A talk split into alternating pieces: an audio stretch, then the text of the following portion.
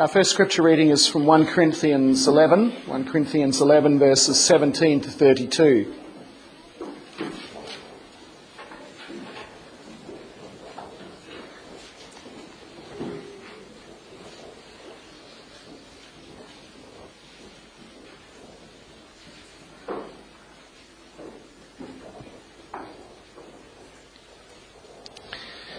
In giving this instruction, I do not praise you because you come together not for the better, but for the worse.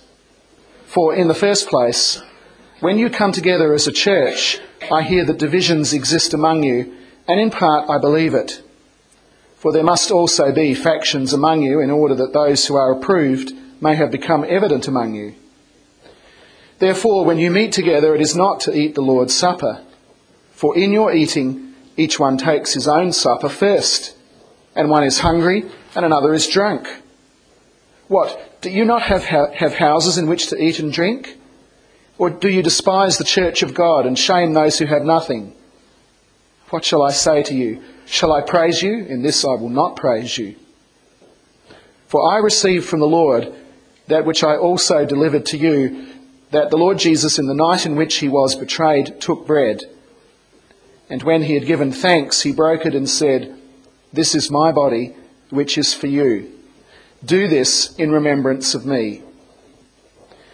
In the same manner, he took the cup also after supper, saying, This cup is the new covenant in my blood.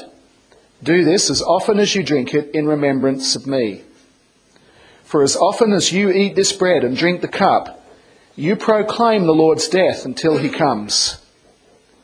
Therefore, whoever eats the bread or drinks the cup of the Lord in an unworthy manner shall be guilty of the body and the blood of the Lord. But let a man examine himself, and so let him eat of the bread and drink of the cup. For he who eats and drinks, eats and drinks judgment to himself, if he does not judge the body rightly.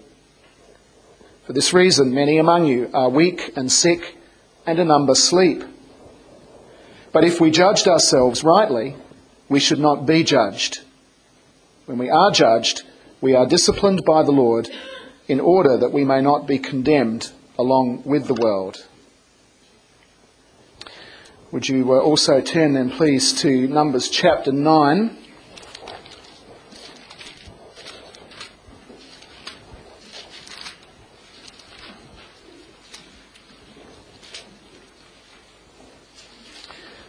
Numbers 9. I'll read verses 1 to 13, uh, sorry, to 14, I believe that is. Um, I'll read 1 to 14, and the uh, text is from verses 1 to 13. Numbers 9. Thus the Lord spoke to Moses in the wilderness of Sinai in the first month of the second year after they had come out of the land of Egypt, saying, now let the sons of Israel observe the Passover at its appointed time. On the 14th day of this month at twilight, you shall observe, observe it at its appointed time. You shall observe it according to all its statutes and according to all its ordinances. So Moses told the sons of Israel to observe the Passover. And they observed the Passover in the first month, on the 14th day of the month, at twilight in the wilderness of Sinai. According to all that the Lord had commanded Moses, so the sons of Israel did. But there were some men who were unclean because of the dead person, so that they could not observe Passover on that day. So they came before Moses and Aaron on that day. And those men said to him, Though we are unclean because of the dead person, why are we restrained from presenting the offering of the Lord at its appointed time among the sons of Israel? Moses therefore said to them, Wait, and I will listen to what the Lord will command concerning you. Then the Lord spoke to Moses, saying, Speak to the sons of Israel, saying, If any one of you or your generations becomes unclean because of a dead person, or is on a distant journey, he may, however, observe the Passover to the Lord. In the second month, on the fourteenth day at twilight, they shall observe it. They shall eat it with unleavened bread and bitter herbs. They shall leave none of it until morning, nor break a bone of it According to all the statute of the Passover, they shall observe it. But the man who is clean and is not on a journey, and yet neglects to observe the Passover, that person shall be cut off from his people. For he did not present the offering of the Lord at its appointed time. That man shall bear his sin. And if an alien sojourns among you and observes the Passover to the Lord, according to the statute of the Passover and according to its ordinance, so he shall do. You shall have one statute, both for the alien and for the native of the land.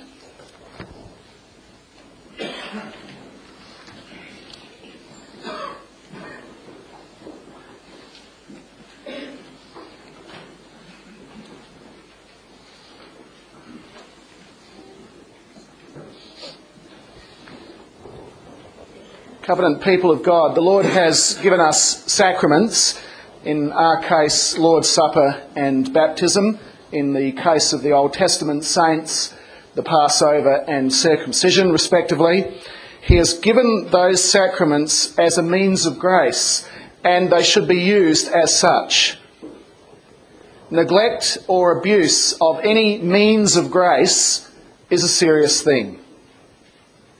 And when we understand why, when we, when we understand why it is that the Lord has given us these things, why He's given us means of grace and what that means, then that should not only help to strengthen us against any wrong approach to the Lord's Supper or to any sacrament, to uh, either sacrament, but also it ought to strengthen us for positively upholding the sacraments.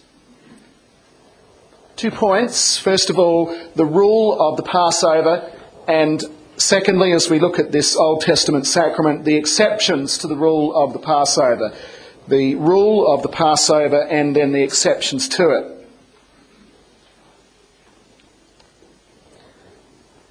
In the first place, the background to the rule of the Passover is Exodus chapter 12.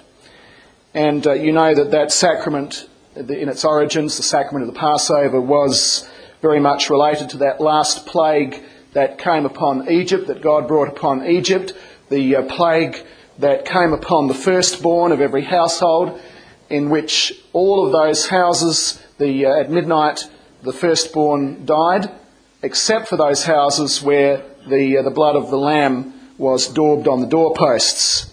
And for those houses, those that had that blood on the doorposts, the angel of the Lord, uh, God Himself in His judgment, passed over the, uh, that household in his judgment.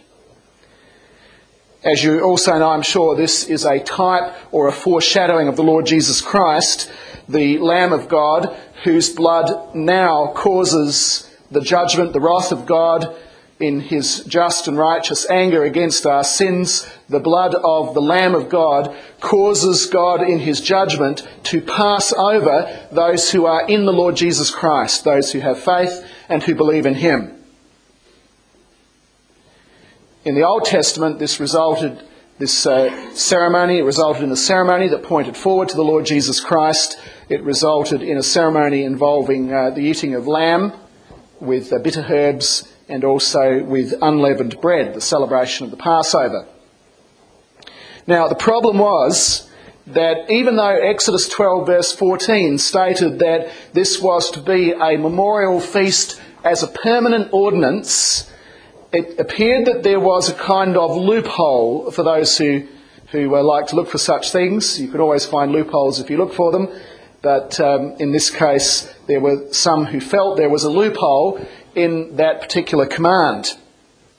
Exodus 12, verses 25 to 27, said that there was a command to celebrate the sacrament at the time when Israel would arrive in the promised land.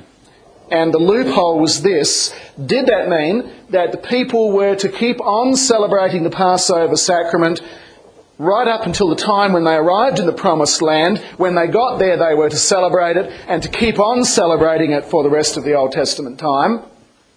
Or did it mean that they were to uh, to put off the celebration of the sacrament and not to bother about doing it at all in the wilderness with all of the stresses and the trials and the problems that came in the wilderness, to put that off until more settled times, the time of peace, the time when God had finished delivering them when they finally arrived in the promised land. That was the issue before them. And the answer, in answer to that, the Lord made it clear through Moses that the Passover was not normally to be put off, even with all of the stresses and the disruptions and the problems that were associated with wandering in the wilderness, even with those kind of things going on around them, and when, when life is hard and when there are afflictions of that time, that uh, kind, it's very, very easy to be distracted and to feel that we, we shouldn't be. Um, bothering about some of these uh, religious exercises to put those kind of things off. But no, even in all the difficulties of the wilderness wanderings, let the sons of Israel observe the Passover at its appointed time, the 14th uh, day of the first month of the Jewish calendar, which is roughly between March and April on our calendar, in the evening or at twilight, as Exodus 12, verse 18 commanded. And as you look at our text in Numbers 9, you find that this word observe is used right throughout the passage. It's used frequently, some ten times, and the expression at its appointed time used four times. The clear emphasis of this passage this sacrament, the Passover, was to be celebrated, it was to be observed in a most uh, zealous and faithful manner, in a regular manner, at the appointed time, just as God had commanded. And they were not to let these other things put them off. That's the clear emphasis here in this text. It was obviously a very important thing which they were to make sure that they observed. Now, as we know, the Lord's Supper is roughly equivalent to the Old Testament sacrament of the Passover though there are differences. There are similarities and there are differences. There are differences because the Lord Jesus Christ has come in fulfillment of that typology of all that that stood for and represented. We now have bread and wine as the elements.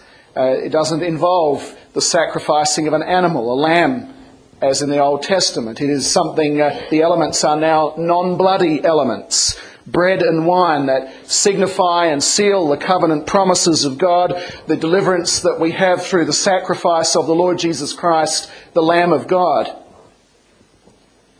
But as with the Old Testament, so the New Testament does actually stress the great importance of observing the sacrament at the proper times. And we find that indicated in 1 Corinthians 11, the other passage that we read. As often as you do this, do it in remembrance, remembrance of me. As often as you do this. That is the New Testament equivalent of what we find in our passage with the Old Testament Passover. That uh, you do this, you observe this at the appointed time. The difference is that the church today has given more flexibility as to precisely when that time is and how often we celebrate the sacrament. We're given more flexibility with that, but one thing that does not change is that there is this emphasis on observing it at the proper time, as often as you do it. You are to do it, and to do it in remembrance of the Lord Jesus Christ. Now, as with all of the commands of God, and uh, this included too, we don't say that we should obey that command, that we should do this, that we, as often as we do it, we should be here at the table. Communicant members in good standing should be here at the table. Uh, we don't say that simply because there's a command and this is a bare duty that we must obey. As with any of the other commands of God, it is a matter not only of duty and obedience to that duty, but it's not a cold sense of duty. It's not bare duty. It is a duty that is coupled with the love of God. It is a duty that is coupled with love of the will of God and a delight to please Him. It is a doing of duty, it is an obedience that is coupled with gratitude for all of the grace that God has shown to us. And so we want to do that which pleases the Lord. Uh, when I was uh, in uh, primary school um, many years ago, we had uh, regular assemblies. I used to hate them. they had little dots on the ground, and you had to make sure you stood on the dots so that everybody was properly spaced evenly. And uh, there were all sorts of little rules and regulations. You weren't allowed to line up your position by going like this on the shoulders of the person in front when the teacher would come along and your hand was, had to be put down. And they tended to be long and drawn out and rather tedious. I used to hate gathering at those appointed times, but I did it. I did it out of a sense of duty and out of fear of the consequences. But our coming to the Lord's table is not to be like that.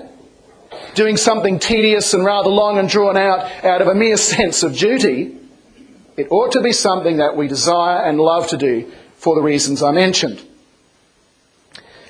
Even more than that, it ought to arise out of the fact that uh, we see the value of what the sacrament means, what it teaches us.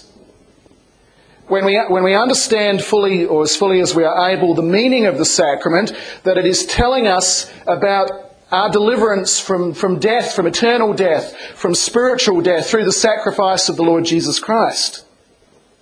When we understand that it is telling us about the covenant mercy and the covenant blessings and the covenant relationship that God has established with us. And all of the benefits that come to that because God has sworn on oath in His own name that He will bless His people in Jesus Christ when we understand those things, what it means, then again, how could we not want to come and take part and desire from the heart to come and take part in that which tells us of these great truths? Things that are so important and so vital to us. And even more than that, when we understand God's purpose for giving us sacraments. When we understand that he, he gives us the Lord's Supper and also baptism as he gave the people in the Old Testament the Passover and circumcision. He gives these things in order to teach us about Jesus Christ. That's God's purpose, to teach us about the work of the Lord Jesus Christ for us, to teach us about our union with the Lord Jesus Christ. His purpose in giving sacraments is not only to teach us, but also to assure us in these things and to reassure us because we're constantly a people who give way to doubt. And this is given to us to help us deal with our doubts and to shore us up, to reassure us as we struggle with those things. And it's given in a way that really drives it home, drives it home through our senses as we uh, take part in the sacrament. So these are the reasons when you understand those things why it's not just a matter of duty. That's not why we come, not mere duty, but uh, because we really want to. Uh, likewise, it should not be out of mere custom. It should not be out of superstition as if the sacrament is somehow going to wipe out all of our sins as long as we come to the sacrament. It doesn't matter if we have faith in Christ. It doesn't matter if we repent of our sins. As long as we sit there, our sins will be wiped away. No, that's superstition, and we don't come because of superstition. Nor is it some idea that the, the sacrament is a higher level religious experience that is somehow going to give us something that the Holy Spirit can't give us through the Word of God. No, we come to the Lord's Supper and observe the sacrament regularly out of delight in God's will, out of gratitude for the Lord Jesus Christ and the gift of salvation, and to be strengthened in what the Word of God already teaches us. There were, however, some exceptions that were allowed to this rule of regular attendance at the appointed time in the Old Testament and we look at those our sec- as our second and final point. One of those exceptions was where somebody was ceremonially or ritually unclean. Uh, that, for example, would come if you touched something that, according to the ceremonies, you were not allowed to touch, like a dead animal, for example, or a dead person. If you touched something unclean, or if you profaned something that was holy that you used something, say, from the temple for a common use, uh, those kind of things, or from the tabernacle, those kind of things could make a person unclean. Which it might be good to open your Bibles to Leviticus 7, verse 21.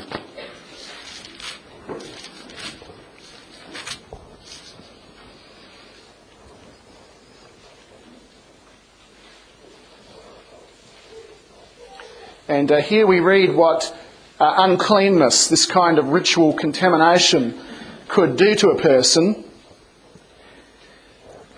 And when anyone touches anything unclean, whether human uncleanness or an unclean animal or any unclean detestable thing, and eats of the flesh of the sacrifice of peace offerings which belong to the Lord, that person shall be cut off from his people. That is a, a very serious consequence not only Leviticus 7:21, but that's the situation in Numbers 9. These men who have touched a dead body and who cannot attend the Passover. The men who are barred from the Passover for touching that dead body ask a legitimate question. They ask Moses, is this ban final? Are we never going to be able to go to the Passover again? And Moses has to inquire of the Lord of that, and he's told that they may, no, not, not only may, they must attend the Passover, but they are to do so one month later according to all the statutes and ordinances. Now, the significance of that, that one month delay, is that it leaves time for the, these people, these men, to be ritually or ceremonially purified. Going to the priest, as Numbers 19 would later lay down the instructions on that and tell them how. Go to the priest and be uh, sprinkled with uh, water and the ashes of the red heifer, which the priest had burned along with cedar wood, hyssop, and scarlet material. Uh, another type or foreshadowing of the Lord Jesus Christ and his sacrifice, which purifies us from all defilement and sin. Now, that has implications for us, that Old Testament ceremony. And these details, they have significance for us. One thing that this whole situation with ceremonial contamination is telling us, and there were so many different ways that you could get that in the Old Testament. It was just about impossible to avoid it in some way. And what that's telling us is that uh, sin so easily comes to us and contaminates and defiles us that for the natural man it is an inescapable part of life. And therefore, all of us, as defiled by sin, we don't actually deserve for one moment to be sitting here at the Lord's table. Not a single one of us comes here as worthy partakers, as if we've somehow been able to deal with our sin uh, by ourselves and get those things set right. And of course, there are other people who don't, but we've been able to. So we're able to come here to the table because we're good enough. No, we're all defiled by sin, and the only way that we can come to this table is to be made, made, made worthy partakers, accounted worthy partakers through the blood of the Lord Jesus Christ, who fulfills the red heifer ordinance. To come through him, through the one who is far more effective and far better than ashes of, uh, of a red heifer burnt with uh, cedar and hyssop and so on. The second implication is that even those who are saved by the Lord Jesus Christ may still have times when we, are, we either have to keep ourselves from the table or have to be kept from the table. Self examination, to which we've been called and are called.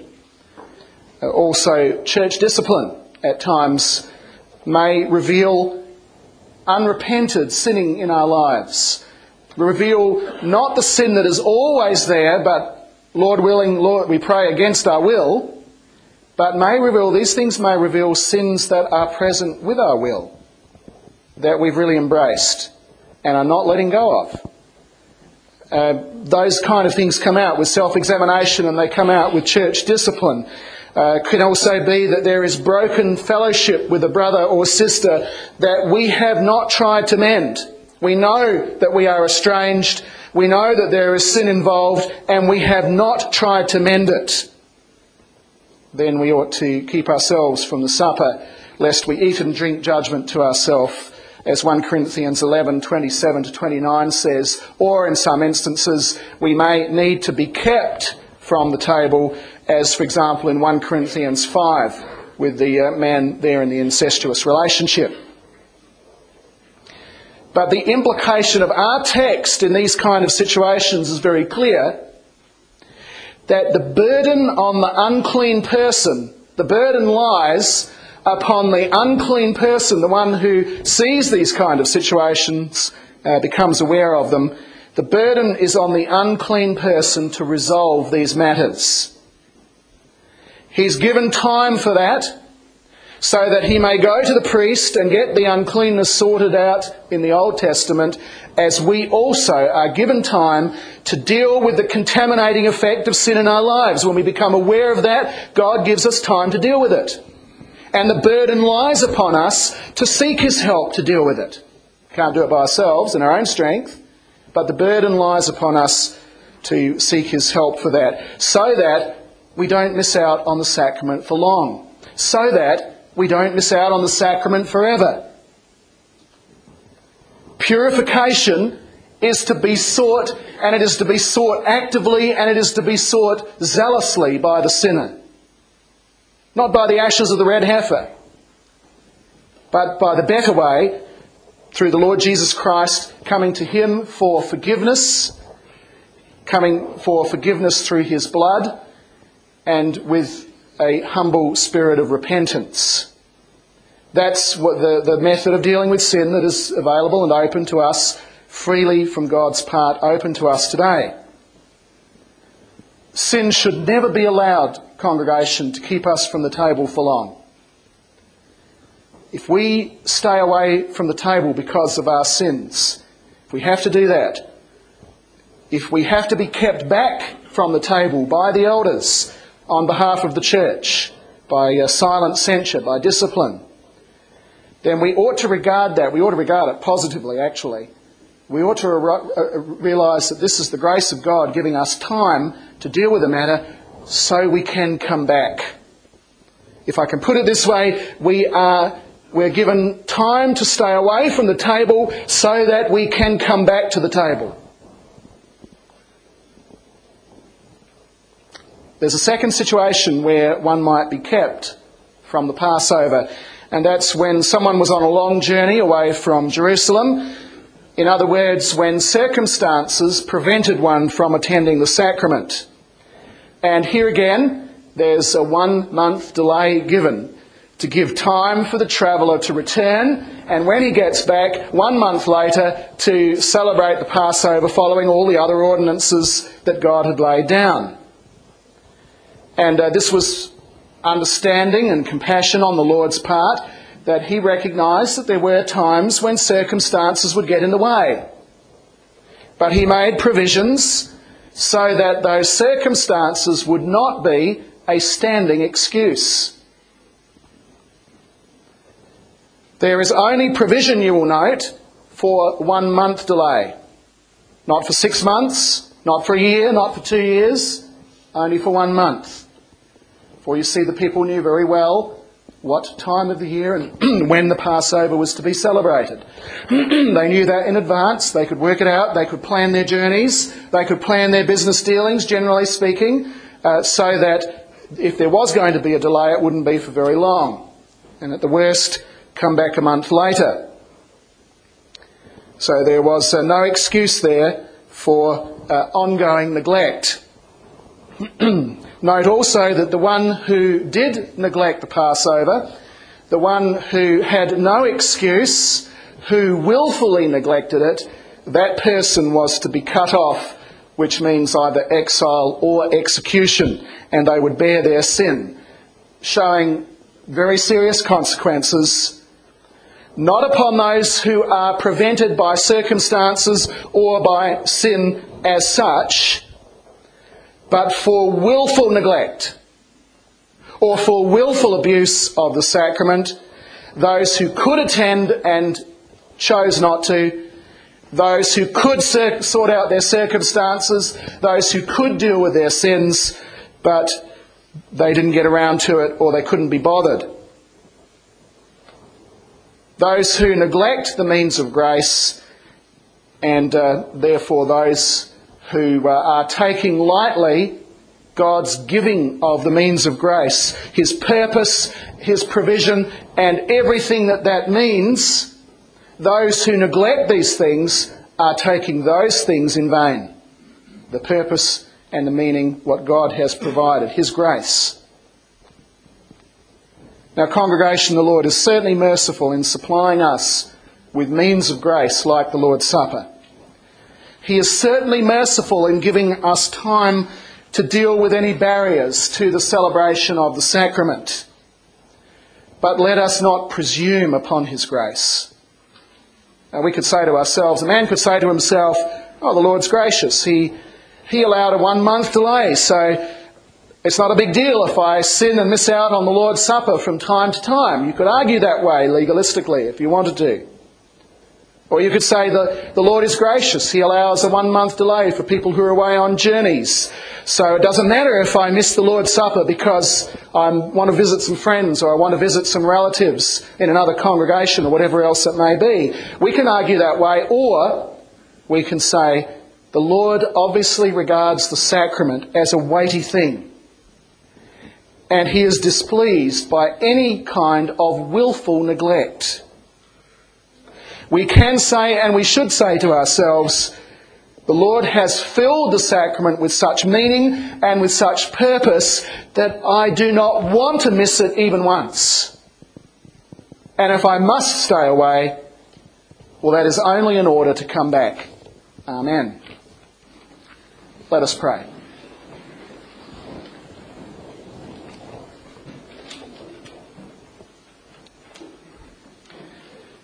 Heavenly Father, would you help us to take the sacrament seriously rather than to profane it by a casual approach?